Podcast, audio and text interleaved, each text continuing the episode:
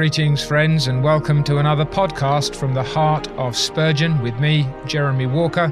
I'm a pastor at Maidenbower Baptist Church in Crawley in West Sussex. I'm a follower of Jesus Christ first and foremost, and Spurgeon is one of the men that I esteem as one who we can imitate as he also imitated Christ. With that in mind, some of us are reading through the sermons of Charles Spurgeon, and this week we're reading sermons 122 through to 128. And each week we focus in on one particular sermon. Now, if you're interested in reading with us, you can join us at Reading Spurgeon on Twitter. That's at Reading Spurgeon. Or you can sign up through Media Gratiae to a mailing list where you'll see the weekly readings and the week's particular focus. So then, for this week, it's Sermon 122, and the title is Christ About His Father's Business. Christ About His Father's Business. The uh, t- sermon itself is taken from Luke chapter 2 and verse 49. In uh, the authorized version, Wist ye not that I must be about my Father's business, or don't you know that I must be about my Father's business? And the sermon itself was preached on March the 15th, 1857, at the Music Hall in the Royal Surrey Gardens. So, this is that season in Spurgeon's ministry where his uh, his reach is extending. God's blessed him with a great hearing, and they're squeezed out of what was itself a reasonably sized building, the new Park Street Chapel, and they're meeting at the Royal Surrey Gardens in order to accommodate the crowds that are gathering. Now, one of the things that delights me about Spurgeon is the way in which he's able to uh, take these various texts and draw out from them relevant, relevant and helpful instruction for God's people. He's not, as we've said before, not just a, a narrow and shallow Calvary preacher, and you'll appreciate that there are there's a breadth and a depth in true Calvary preaching, but Spurgeon is also eminently practical in his understanding of what it means to follow the Lord Jesus Christ.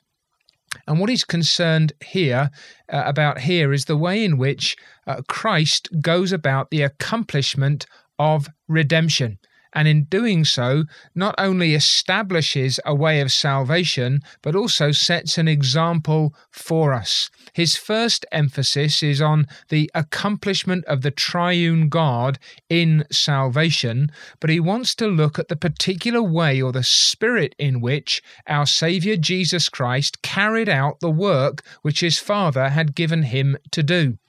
And this is again one of those uh, beautifully simple sermons typically, not invariably, but typically, Spurgeon's sermons have two or three or four points.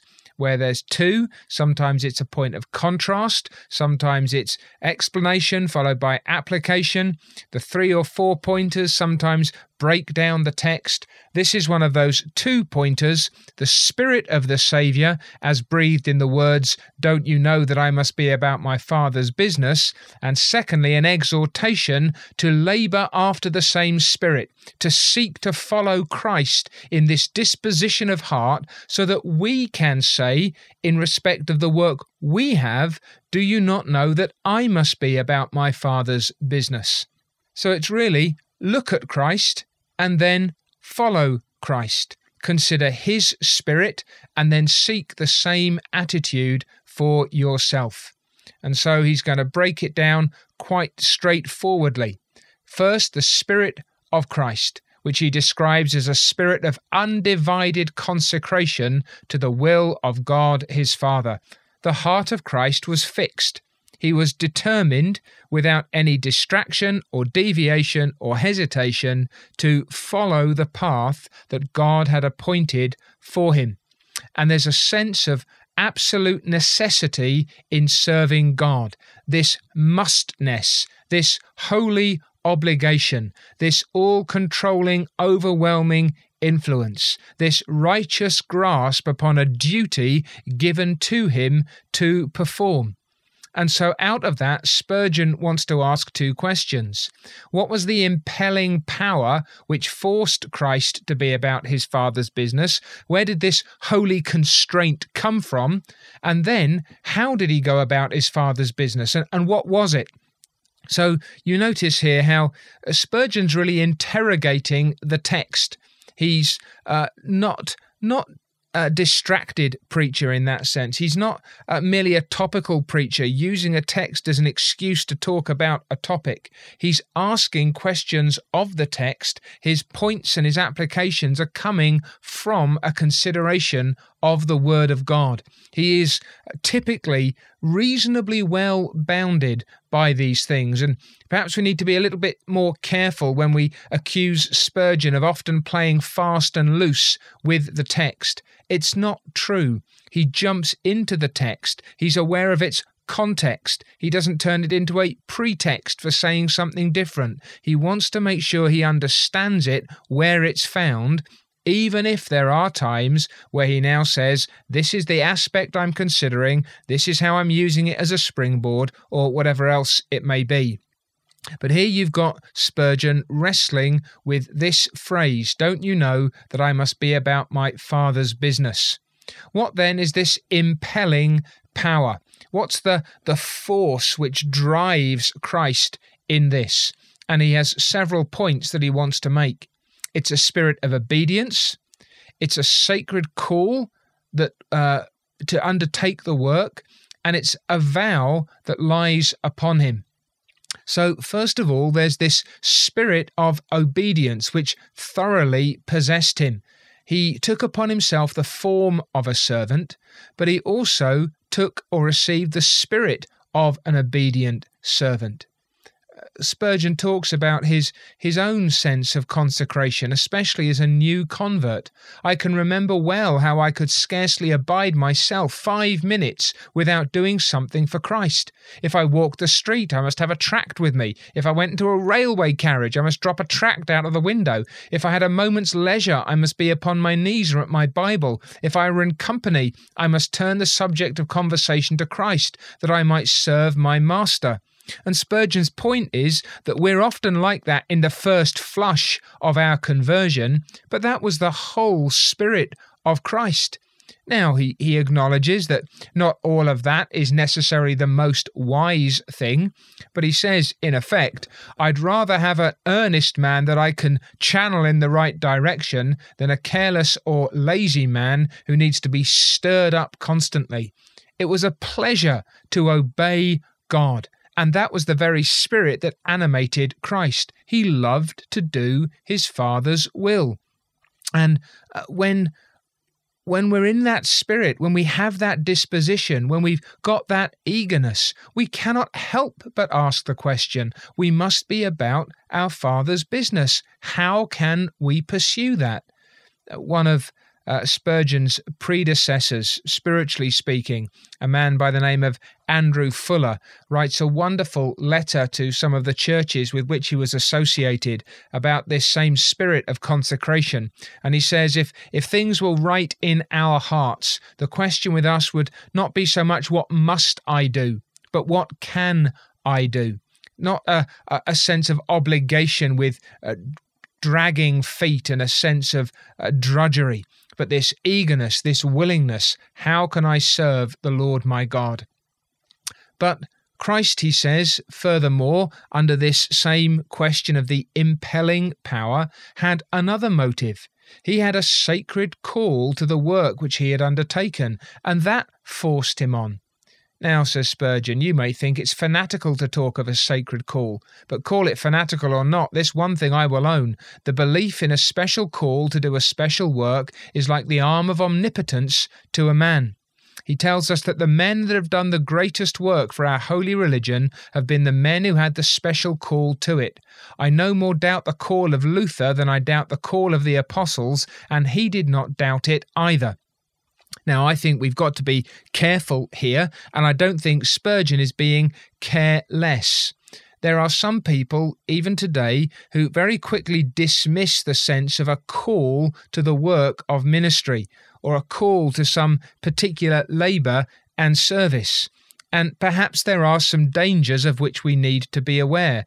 There are some people who are manifestly ill equipped for something, but are nevertheless persuaded that they have a call to it and pursue it regardless of their inability to do so.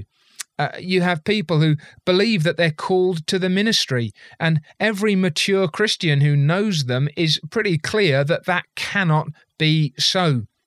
Uh, you, you think of somebody, for example, if you if you know the game of rugby, uh, the the guys who play rugby, especially some of the men in the pack, I mean, they're about eight feet tall, and uh, and you know, pound for pound, they're they're just almost superhuman. And these days, even the uh, the, the little guys are big guys. Now, suppose you had uh, some man who said, I, I'm called to play rugby. I'm absolutely persuaded uh, that this is, is my place in life. And, and you might look at him and you might say to him, yeah, you're, you're five foot two and you weigh about a hundred pounds when you're wet. You may be persuaded that this is the place for you. But these guys, they're going to wipe their brows with you once they've finished running over you. Then they're barely going to notice you. You may have this persuasion, but you are not equipped for it. And in that sense, we've got to be very careful about this super spiritual notion that if I've got this uh, uh, idea in my mind, if if I feel that this is so, no one can stop me. And here's one of the, the excesses that we sometimes see in the charismatic movement. Uh, in our area, we have we have church plant after church plant after church plant because in some of the churches around us, you get one man after another who just sticks his hand up and says, "The Spirit of God has told me." And once you've said that, no one can gainsay you. The idea that that can be tested and assessed and that the church as a whole must have a part in making that clear is, is not really considered. But the other side of this, and I think this is where Spurgeon is so right, is that a, a conviction that God has put his hand upon a man, and typically that's going to be reinforced and, and agreed and endorsed by a healthy local church, by mature Christians. It won't be a man isolating himself from others, but engaging with others in which that call is felt. And it's those men who are persuaded that they have some work to do. They're the ones who are likely to stick at it. They're the ones who are going to press on because in the face of all the discouragements and difficulties that will come against an obedient man, they will walk the course which God has given them to do. And so Christ had this special work. Now, of course, in his case, there was a clarity to that and a distinctness to that to which most of us will never attain, but nevertheless, there is at least a likeness here. And then the third element of this impelling power that Christ had a vow upon him, in his case, a vow from all eternity. He, being faithful and true, the covenant, the engagement, the suretyship, the sworn promise, and the oath made him say, I must be about my Father's business. So says Spurgeon, when you make a vow, my dear friends, and do that very seldom, take care that you keep it. Few should be the vows that men make, but they should always be sincerely kept. When you before God or men undertake that something must be done, and that you will do it, be very careful, says Spurgeon, what you promise, because once you've bound yourself to that before God, then you have an obligation to keep. And God asks no vow of us, but when His Spirit moves us to make a vow, we are bound to keep it. Uh, it's a, a voluntary commitment, but once it is made, then we are bound to it. And so Spurgeon warns us to consider this for ourselves, but also tells us that Christ bound himself by this voluntary commitment, this holy obligation. He promised before God that he would accomplish the work that he was given. And these things then lay upon Christ. These are some of the things that drive him onwards. But now he goes on. So, what was this business? And he, he answers that in three parts there's example, there's establishment, and there's expiation. So here's a little bit of alliteration uh, to, to help us follow, although I'm not sure it hugely works in this case. But you've got example, establishment, and expiation. So, one part of his father's business was to send into the world a perfectly perfect example for our imitation. Christ shows us the way that we should go. Christ teaches us what it looks like to live a life for the glory of God. And there have been many good examples contained in the lives of the godly, but at last, said Spurgeon, God determined that he would gather all his works into one volume, beautiful illustration, and give a condensation of all virtues in the person of our Lord Jesus Christ. Everything he was and did as a holy man, you can safely imitate. There's nothing in him in that respect that you need to say, I cannot follow him there. I should not be as he is. In his obedience to God, in the spirit in which he went, Spurgeon's not suggesting for a moment that we can lay down our lives in a saving sacrifice for others, but the whole spirit and disposition, the, the consistent and principled holiness of life, Christ is worthy of imitation in all. Never once, he says, did he swerve from that bright, true mirror of perfection. He was in everything as an exemplar, always doing his Father's business. And so, not only an example, but also establishing a new dispensation. He is uh, establishing the gospel. He is bringing us into the age of the new covenant. Now, Spurgeon is not a dispensationalist in that sense, and we shouldn't imagine that he's using the language in that way. But there is then this, this newness. He establishes the word of God. He fulfills the prophecy.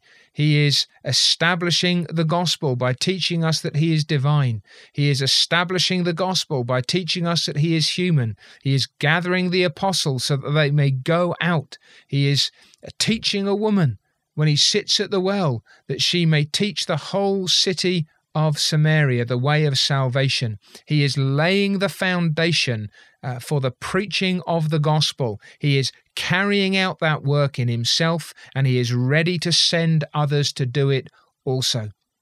And then, having done that in his living and in his teaching, in his preparing, when he comes to the climax of his labor, uh, he does something which no one else could ever have done the great work of expiation, the putting away of sin by his sacrifice.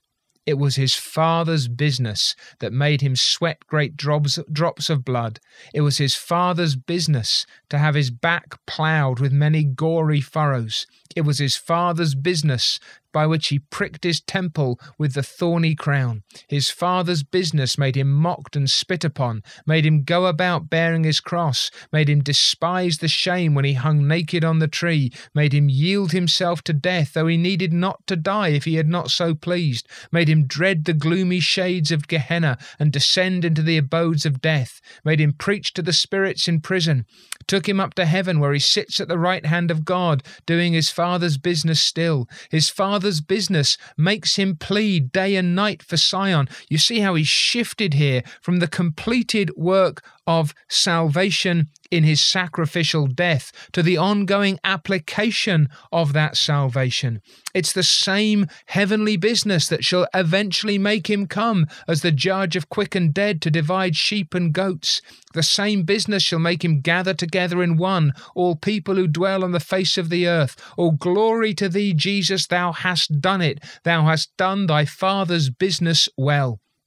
Spurgeon, as it were, steps back a moment and he's got this view of salvation accomplished in the past, applied in the present, and to be completed in the future, so that the whole work of redemption in all its parts in our experience and in history, this is what Christ has done and is doing. This is the nature of his work. And he's done it, remember, as a man who's possessed of the spirit of obedience, the Son of God in the flesh, doing his Father's will, a man with a sacred call upon his whole being. and a, a man who from eternity as the eternal Son of God, the only begotten of the Father, has undertaken, has made this commitment, this holy divine vow to accomplish salvation. And so he shows us how to live. He establishes the gospel in himself and he lays down his life to accomplish salvation and continues to work out his saving purposes to the very end. This is the Christ who has done his Father's business, who has accomplished the divine purpose.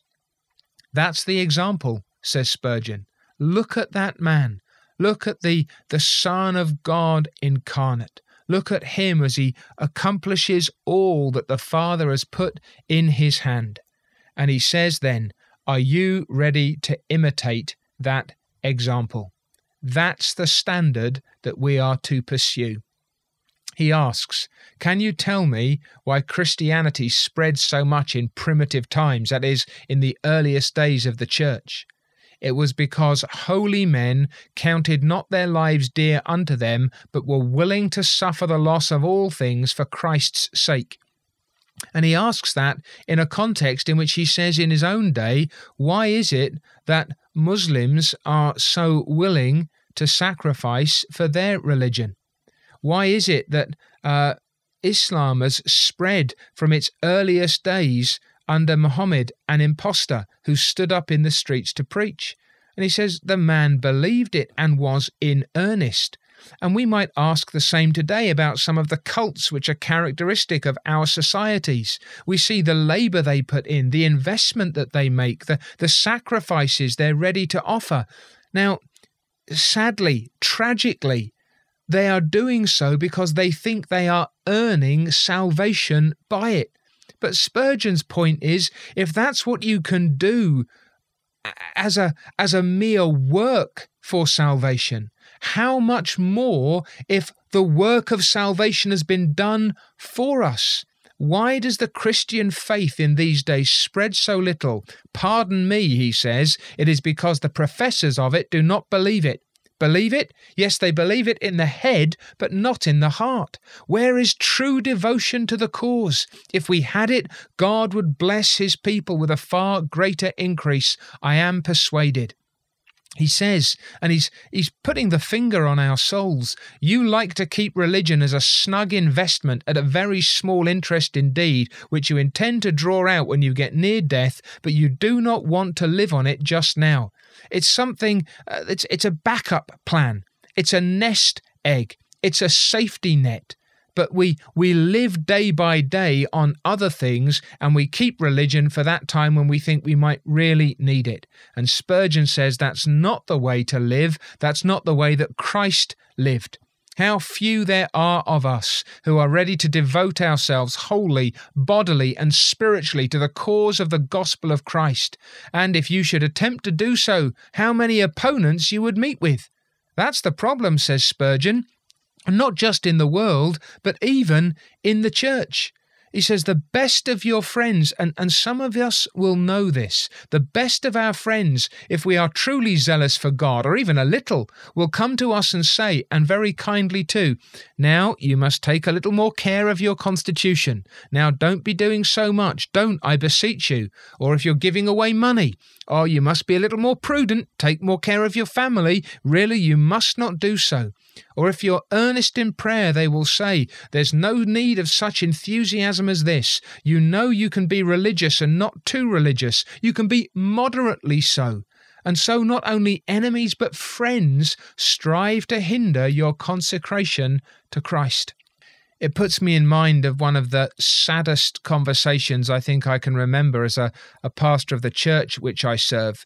And uh, a lady who is no longer in the congregation, and I think this uh, this little anecdote will explain why that's the case. She came up to me after a particular service and said, "I, I thought this evening went quite well. I, I, I appreciated what you said and how you said it."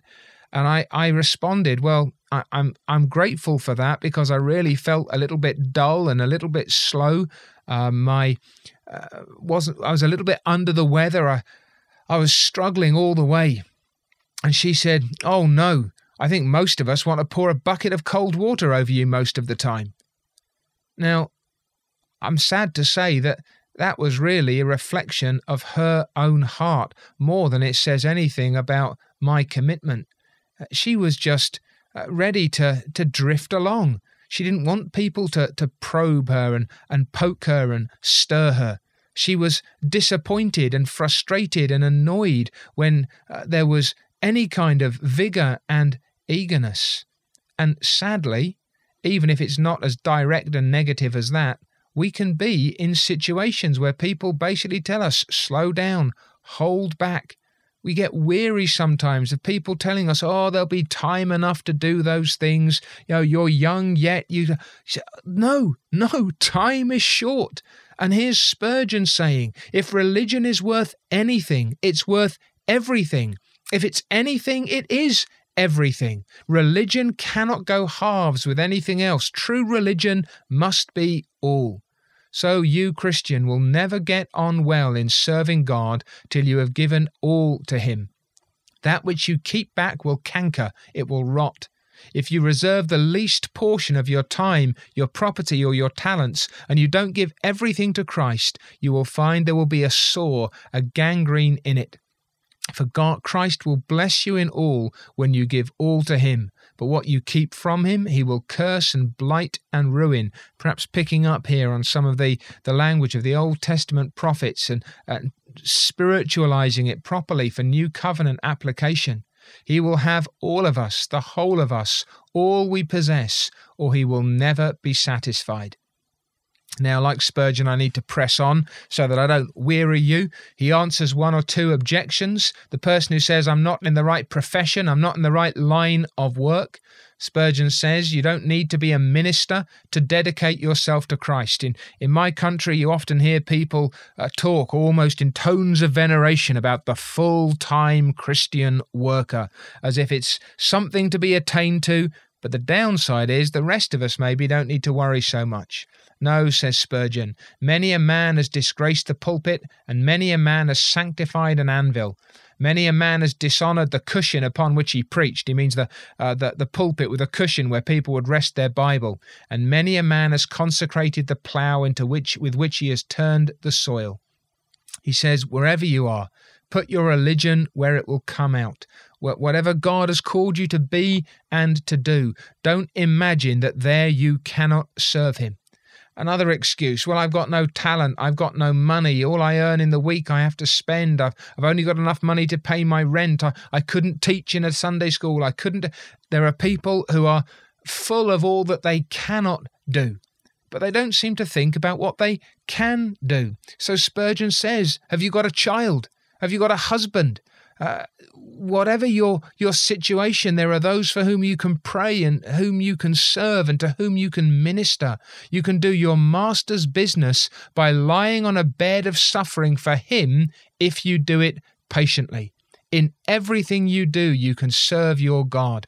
If you're a Christian listening to this and you are, are tempted to think you've got nothing to offer, let me encourage you. God has a work for you to do. There's not a member of the body of Christ but has something to offer. And the weakest and the most private investment and endeavor, known by God, owned by God, He will use for His glory. Do not say, I cannot be about my Father's business. You will always find something of His to do lovely little illustration he uses the wars of the Swiss. The mothers would bring cannonballs for the fathers to fire upon the enemy, and the children would run about and gather up the shot that fell when ammunition ran short. So that whether you are male or female, old or young, there's a work for you to do. He says, We hate war, but we're happy to use the illustration in the war of Christ. And so, three applications to conclude, three brief and earnest reasons to serve the Lord. One, because it's the way of usefulness, two, because it's the way of happiness, and thirdly, because it's the way to glory. You cannot do your own business and God's too. You cannot serve God and self any more than you serve God and money. If you make your own business God's business, you will do your business well and you will be useful in your day and generation. Spurgeon says there are too many selfish Christians and they're not concerned for the service of God and we'll never see a great revival in the church or any great triumphs of religion until the Christian world is more touched with the spirit of entire consecration to Christ. There are some who say, I cannot, because they're genuinely fearful and they need to be encouraged. But let us not be those who say, I cannot, and mean more, I will not. I have other things that I want to be doing. Again, he asks, Do you want happiness? Then be about your Father's business. It's sweet employment to serve your Father. You need not turn aside from the ways of business to do that. If you're serving God, there will be joy there. There will be delight. God will smile upon you, and you will enjoy communion with Him in your daily labor. And then finally, it's the way to heaven. My happiest thought is this that when I die, if it shall be my privilege to enter into the rest the rest in the bosom of Christ, I know I shall not enter heaven alone. What does he mean? He means if we're serving God in our generation and God makes us a means of saving and blessing others, then we will enjoy glory with them. I think it was Samuel Rutherford who wrote to the, the church which he served that heaven would be two heavens to him because not only would he be there, but they, as his spiritual children, would be there with him. What a wonder, then, to be in an environment where not only do we enjoy the presence of Christ, but we enjoy the enjoyment of others to whom we have been a means of blessing upon the way. And so he says, Go out now, and if you are tempted by the world, may the Spirit enable you to reply, I must be about my Father's business. Go out, he says, and if they call you fanatical, let them laugh at you as much as you like. Tell them that you must be about your Father's business. Go on and conquer, and God be with you. Yes, his last word is to call people to salvation. Faith in Christ is the only way, but he tells them that there's joy here and joy to come in the way of Jesus Christ, serving as he served, following his example, not to attain salvation, but as those who have been saved. Brothers and sisters, what a wonderful, joyful, God honoring way to live. May God Himself, in His mercy and for His glory's sake, give us more and more of this spirit of consecration, that we might say, in the same spirit as our Saviour, Do you not know that I must be about my Father's business? may God so help us. Amen. My name is Jeremy Walker, and this is a Media Gratiae production. I hope you've enjoyed From the Heart of Spurgeon. For more information and to read along with us week by week, follow us on Twitter at Reading Spurgeon. That's Twitter at Reading Spurgeon.